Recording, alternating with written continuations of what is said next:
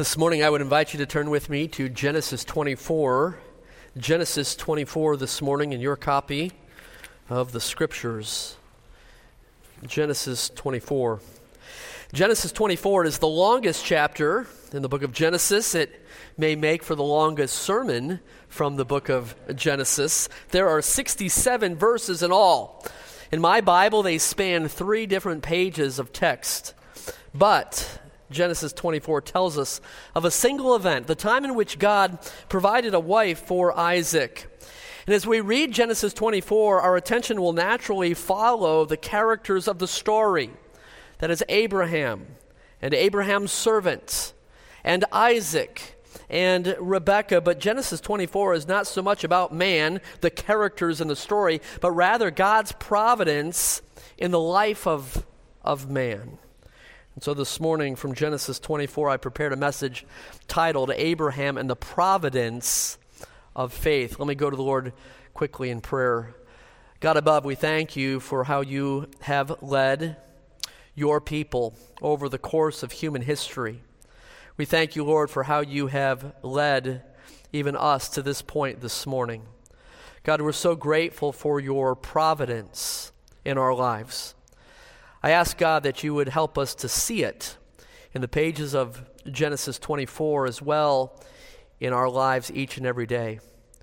God, we depend upon the aid of your Holy Spirit just now as we study the Scripture.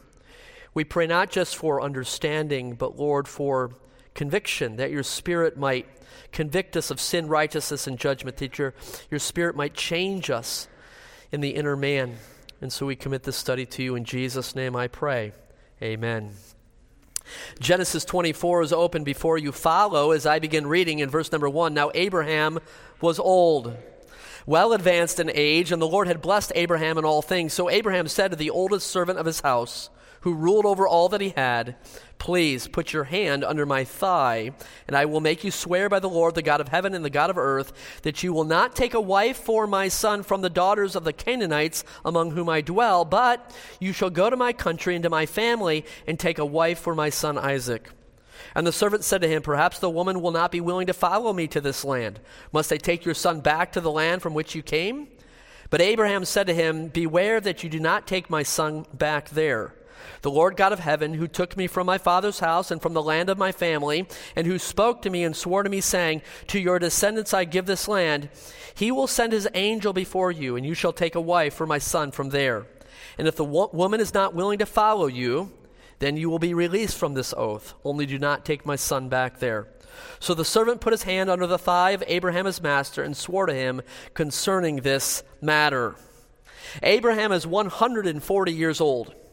His son Isaac is 40 years old at this time, and it is high time for Abraham to find a wife for Isaac and to make arrangements for them to be married.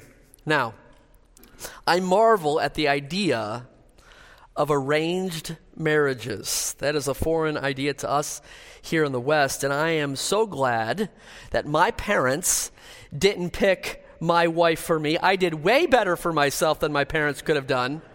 Have you met Kim? She is the best. I did well in choosing for myself a wife. Thank you very much. However, 55% of marriages in our world today are still arranged marriages. In fact, in the country of India, 90% of marriages are arranged in India.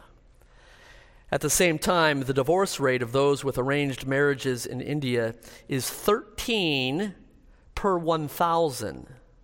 That's 1.3% of marriages in India end in divorce. Perhaps our Western dating game isn't all it's cracked up to be. But at any rate, Abraham purposes to arrange a marriage for his son Isaac, and he does so with, with great wisdom. Number one in your notes, the wisdom of Abraham. What was Abraham's wisdom? Abraham's wisdom is that he was careful and cautious about the marriage of his son. The women of Canaan were wicked.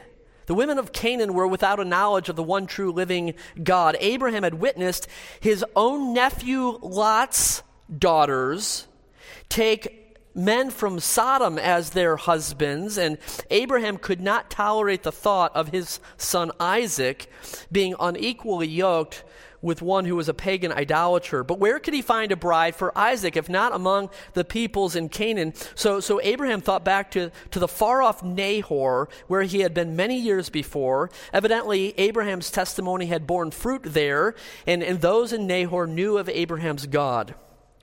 Also, Abraham was, was wise, I believe, in this case, in seeking to find a wife for, for Isaac, and insisting Isaac not go back to Nahor. God's covenant with Abraham and with Abraham's descendants was to be fulfilled in the land of Canaan. If Isaac went back, he might be inclined to remain back in that place and not settle in the land of, of promise. And so Abraham wisely sent his servant to find a bride for, for Isaac. And the servant swore an oath, and he sealed it with the practice of putting his hand under Abraham's thigh. That, of course, is a, a strange practice for us, but there's another occurrence of that hand under the thigh oath in Genesis 47 when Jacob asked Joseph, his son, to, to do the same, promising not to bury him in Egypt, but to carry his body back to the promised land.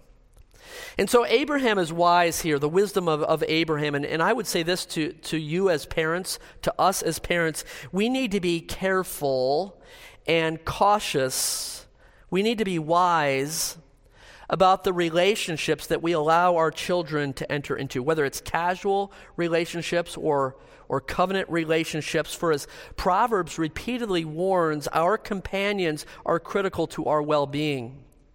And it's critical, it's important that our children make good friends. And we know that by God's grace, God will give our, our children believing spouses. But Abraham exercised great wisdom here. But beyond the wisdom of Abraham, there's the obedience of the servant. The obedience of the servant. In verse number 10, then the servant took 10 of his master's camels and departed. For all his master's goods were in his hand, and he arose and went to Mesopotamia to the city of, of Nahor. Now, this, the servant here is not named. All we know from verse number 2 is that he was the oldest servant in Abraham's house.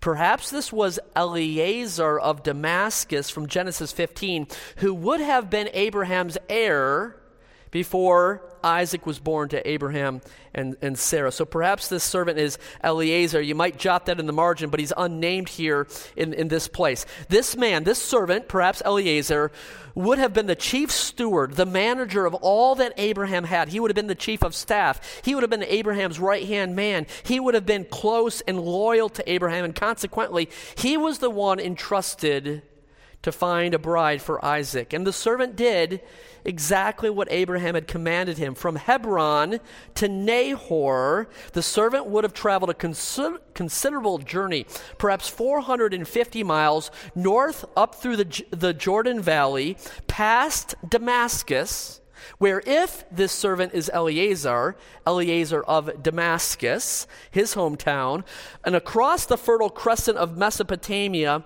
and all the way crossing the Euphrates River to the city of Nahor, here in verse number 10. When the servant comes to this destination, he prays in verse 12, and then he proposes a practical test in verses 13 and 14. Look at verse 11, we pick up there. And he made his camel to kneel down outside the city of Nahor by a well of water at evening time, the time when women go out to draw water. Then he said, O Lord God of my master Abraham, please give me success this day and show kindness to my master Abraham. Behold, here I stand by the well of water, and the daughters of the men of the city are coming out to draw water. Now let it be that the young woman to whom I say, Please let down your pitcher that I may drink, and she says, Drink, and I will also give your camels a drink. Let her be the one you have appointed for your servant Isaac. And by this I will know that you have shown kindness to my master.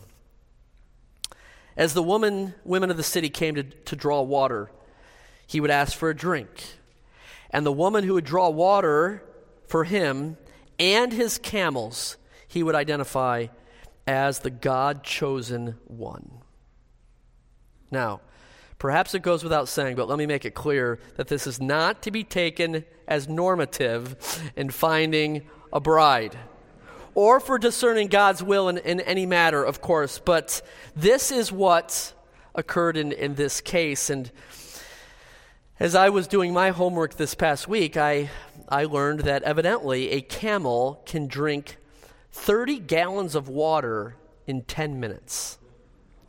We know from verse number 10, according to verse 10, Abraham's servant, maybe Eliezer of Damascus, Abraham's servant had 10 camels to draw 30 gallons of water for 10 camels, that's 300 gallons of water from the well.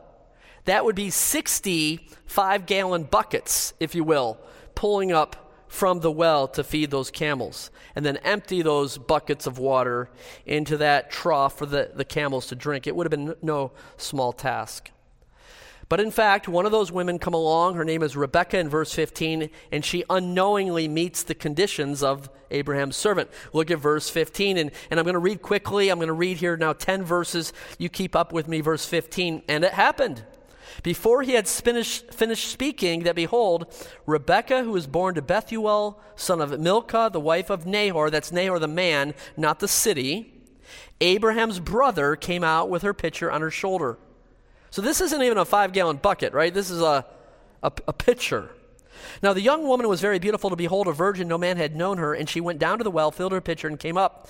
And the servant ran to meet her and said, Please let me drink a little water from your pitcher. So she said, Drink, my lord. Then she quickly let her pitcher down to her, her hand and gave him a drink.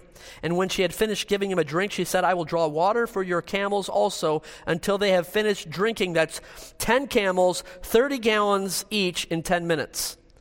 Then she quickly emptied her pitcher into the trough, ran back to the well to draw water, and drew for all his camels.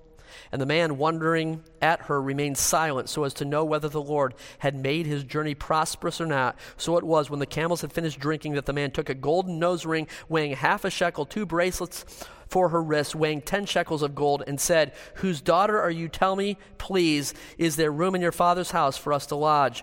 So she said, I am the daughter of Bethuel, Milcah's son whom she bore to Nahor. Moreover, she said to him, We have both straw and feed enough and room to lodge. This is unbelievable, folks. This is almost like it, it was meant to be, right? A match made in heaven. We've got to keep reading. Verse 26. Then the man bowed down his head and worshiped the Lord and said, Blessed be the Lord God of my ma- master Abraham, who has not forsaken his mercy and his truth toward my master. As for me, being on the way, the Lord led me to the house of my master's brethren. So the young woman ran and told her mother's household these things. Folks, can you imagine your daughter coming home and, and dropping this bomb on you? Hey, mom, dad, I'm getting married. oh, really? Yeah, I met a man. No, no, no, I'm not getting married to that man. I'm getting married to that man's master's son who lives 450 miles away. It's, I, I think he's my first cousin once removed. It's complicated, right? Wow. But, folks, this isn't coincidental. This isn't circumstantial. This is providential. Verse 27 again. This is Abraham's servant, perhaps Eliezer of Damascus, says, Blessed be the Lord God of my master Abraham, who has not forsaken his mercy and his truth toward my master. As for me, being on the way, the Lord led me to the house of my master's brethren.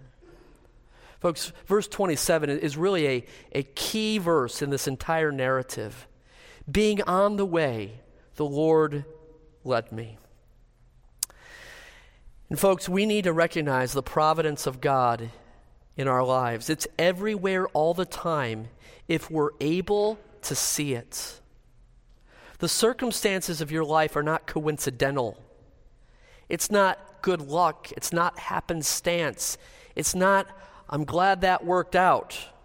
But rather, God's hand providentially working in the affairs of man. Verse 29 Now Rebekah had a brother whose name was Laban, and Laban ran out to the man by the well. So it came to pass when he saw the nose ring, this is when Laban saw the nose ring and the bracelet on his sister's wrist. And when he heard the words of his sister Rebekah saying, Thus the man spoke to me, that he, Laban, went to the man And there he stood by the camels at the well, and he said, Come in, O blessed of the Lord. Why do you stand outside? For I prepared the house and place for the camels. Then the man came to the house, and he unloaded the camels and provided straw and feed for the camels and water to wash his feet with the feet of the men who were with him. Food was set before him to eat, but he said, I will not eat until I have told about my errand. And he said, Speak on. I'm, I'm going to call this number three the selfishness of Laban. The selfishness of Laban. Now, Rebecca's brother is named Laban. Laban is immediately impressed with all of the gifts that the servant has been giving nose rings and bracelets for watering a couple camels. And he wanted to be in on this as well. And so he pours out this hospitality on Abraham's servant. He's feeding the camels, he's washing the, the, the men's feet for a watering the camels was rewarded, Rebecca received all of these gifts. Maybe he too could be a beneficiary of this wealthy servant of Abraham's. You say, well, Pastor Matt, that's pretty cynical of you to, to interpret it that way. Perhaps it was a hospitable family. And perhaps just as Rebecca was kind, perhaps Rebecca's brother Laban was, was kind. Why do you have to call him selfish Laban? Well, if you cheat ahead to verses 55 and 56, it appears that Laban tried to hinder the notion of Rebekah going to marry Isaac, and we'll be there in just a moment. It, it, appears that Laban was an obstacle to this whole matter, only looking for his own personal gain. But then also, we know the name Laban because Laban reappears later in the book of Genesis when Isaac and Rebekah's son Jacob goes to Uncle Laban for a bride. And what did Uncle Laban require of Jacob? Seven years of service. And then I'll give you the wrong bride. I want seven more years of service for the, for the other. And so I'm going to just call him selfish Laban. But we got to keep reading. All right. Verse 34 is where we're at. Now, now, here's what we have to do, folks. We have to read the, the narrative. I'm going to read from verse 34 to verse 61. Are you ready for this?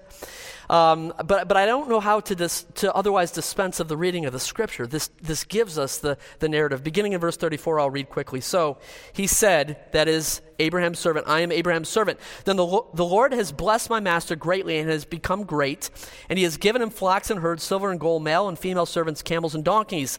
And Sarah, my master's wife, bore a son to my master when she was old and to him he has given all that he has. Now my master made me swear, saying, You shall not take a wife for my son from the daughters of the Canaanites in whose land I dwell, but you shall go to my father's house and to my family and take a wife for my son. And I said to my master, Perhaps the woman will not follow me. But he said to me, The Lord before whom I walk will send his angel with you and prosper your way.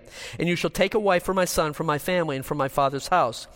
You will be clear from this oath when you arrive among my family, for if they will not give her to you, then you will be released from my, my oath. And this day I came to the well and said, O Lord God of my master Abraham, if you will now prosper the way in which I go, behold, I stand by the well of water. And it shall come to pass that when the virgin comes out to draw water, and I say to her, Please give me a little water from your pitcher to drink, and she says to me, Drink, and I will draw for your camels also. Let her be the, the woman whom the Lord has appointed for my master's son. But before I finished speaking in my heart, there was Rebecca coming out with her pitcher on her shoulder, and she went down to the well and drew water. And I said to her, Please let me drink.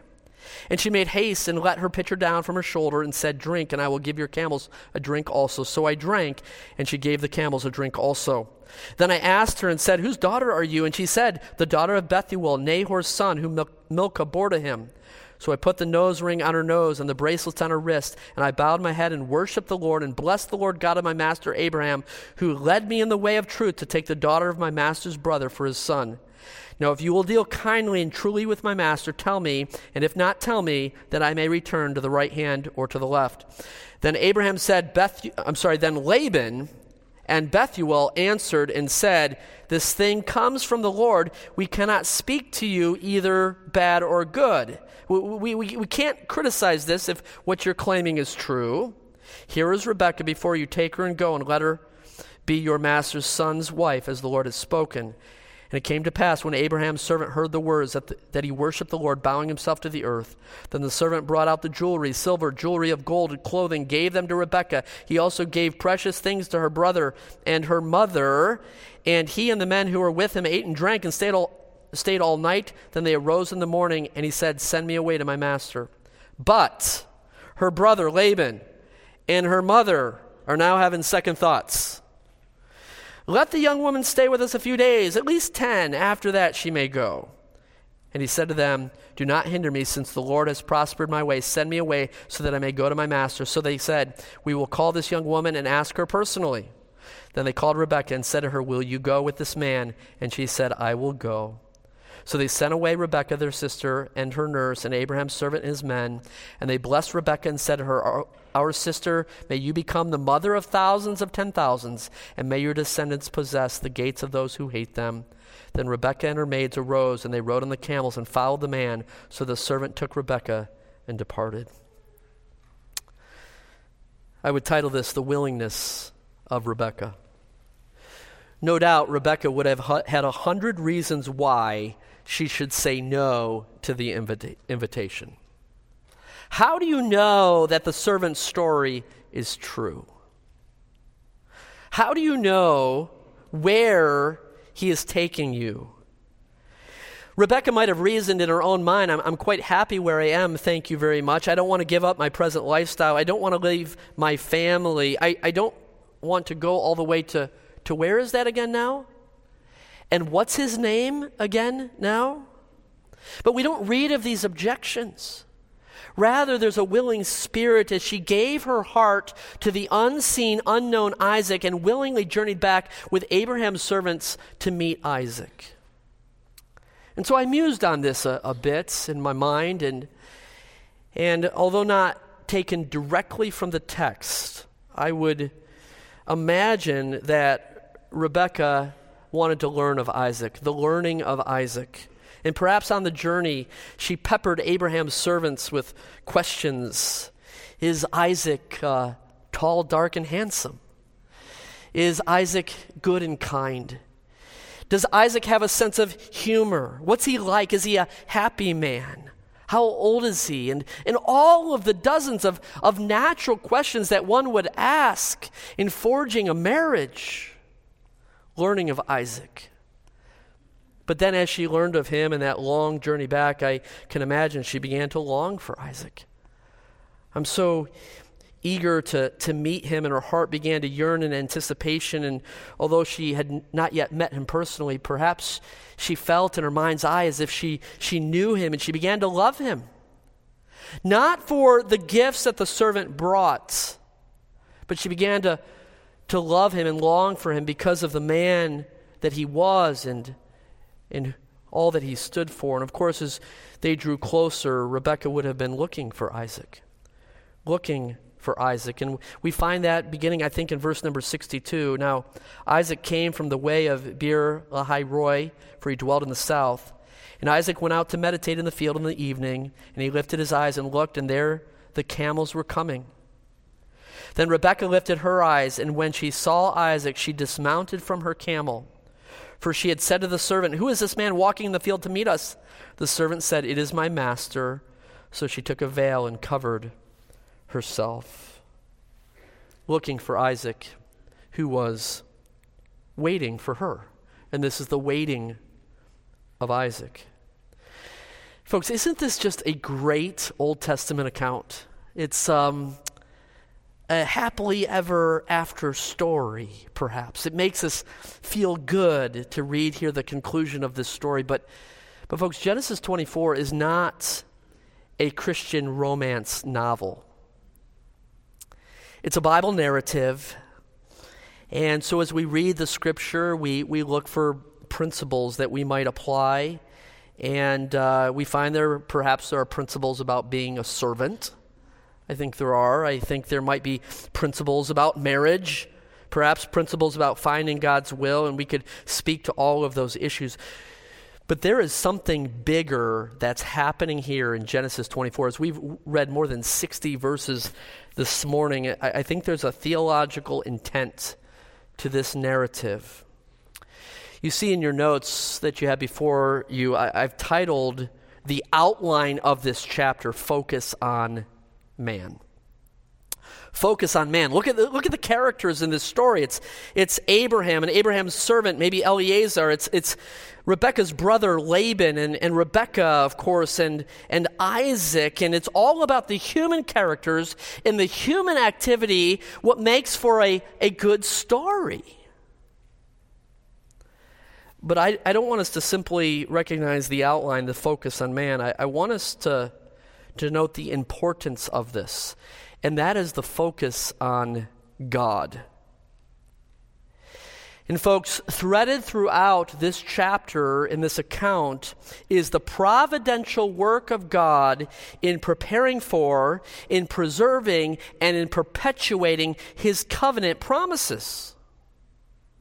You cannot read Genesis 24 and not see the hand of God. Now, we admire Abraham for his wisdom, for his insight and foresight in looking for a bride for Isaac. And we admire the servant for his submission and his obedience and his success in finding a bride for Isaac. And we admire Rebecca for her willingness to leave her family and become a bride for Isaac. But in all of the circumstances of Isaac finding a bride here, the Bible speaks to the hidden causality of God.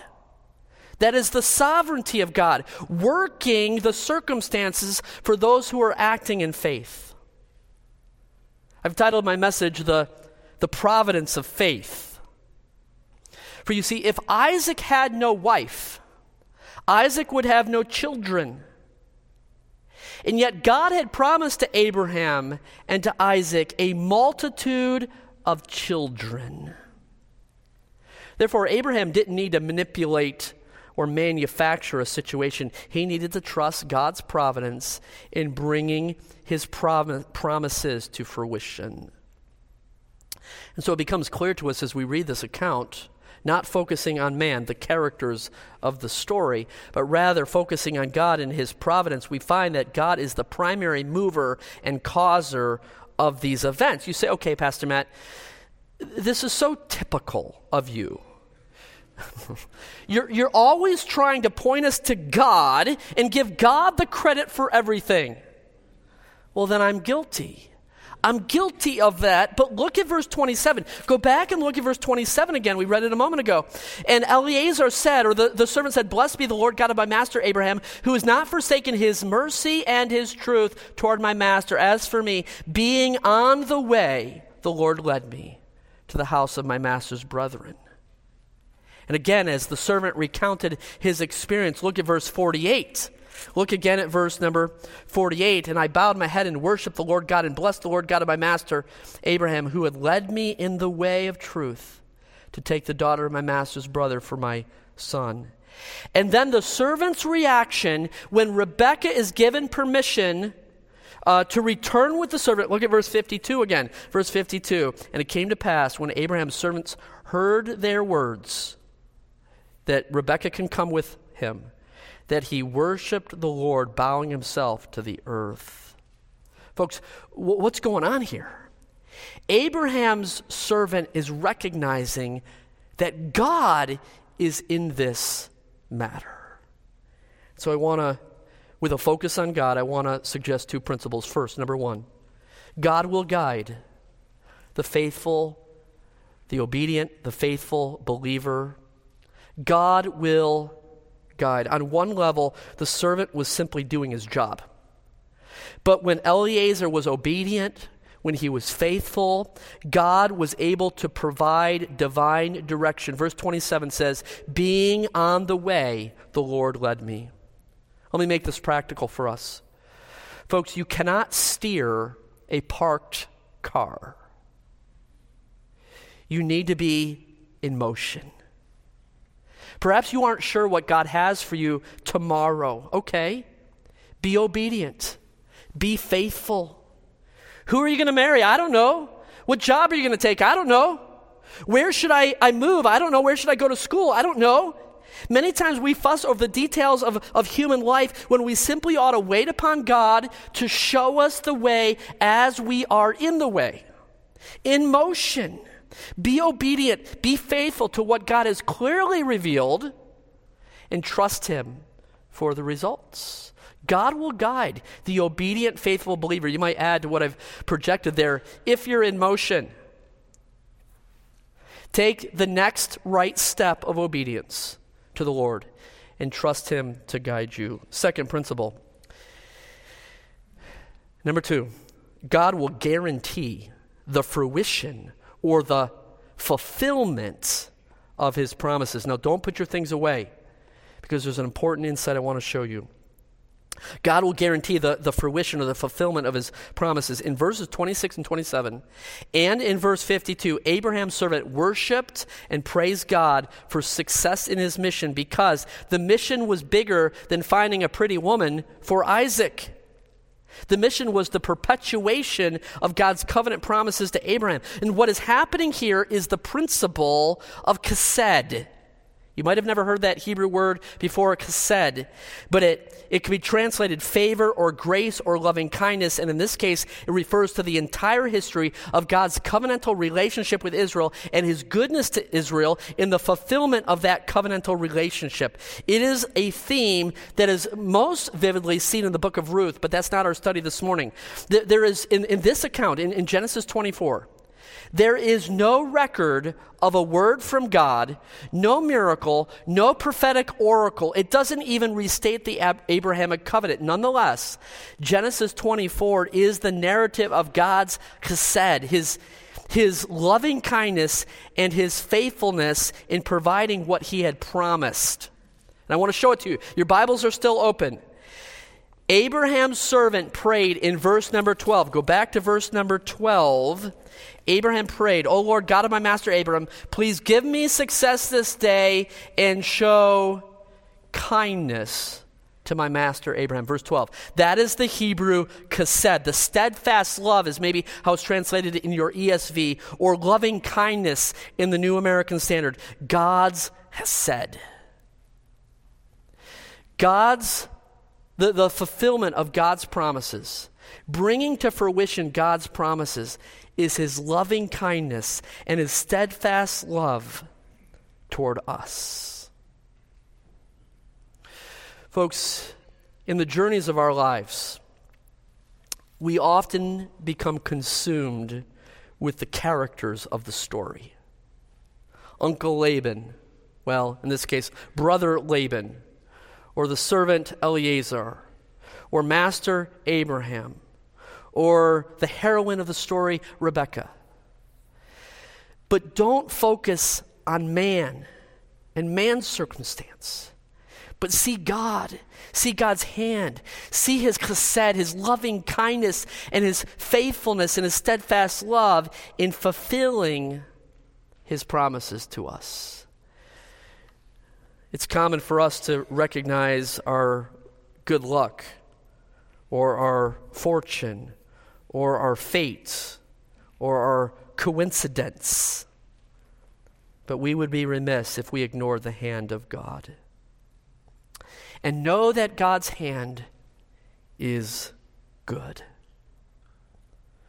Through the highs and lows of Abraham's life, through the long journeys that he took, God continually and repeatedly ordained and orchestrated each circumstance to accomplish his promises to Abraham. And he will do the same for us in his providence. Let's pray. God in heaven, thank you so much for this Old Testament narrative, this Bible account of your leading Abraham's servant to find a bride for Isaac. Lord, the mission was so much larger than simply getting married, but it was in to accomplish the fulfillment of your covenant promises to Abraham and, and Isaac. God, today we live in modern times here in the West. Lord, we're consumed by seeing the characters of, of our life story as being the movers and the shakers the causers of the events of our lives. Lord, may we see beyond that to recognize your providence. Or day by day, may we walk with you and trust you as you lead us. For I pray this in Jesus' name. Amen.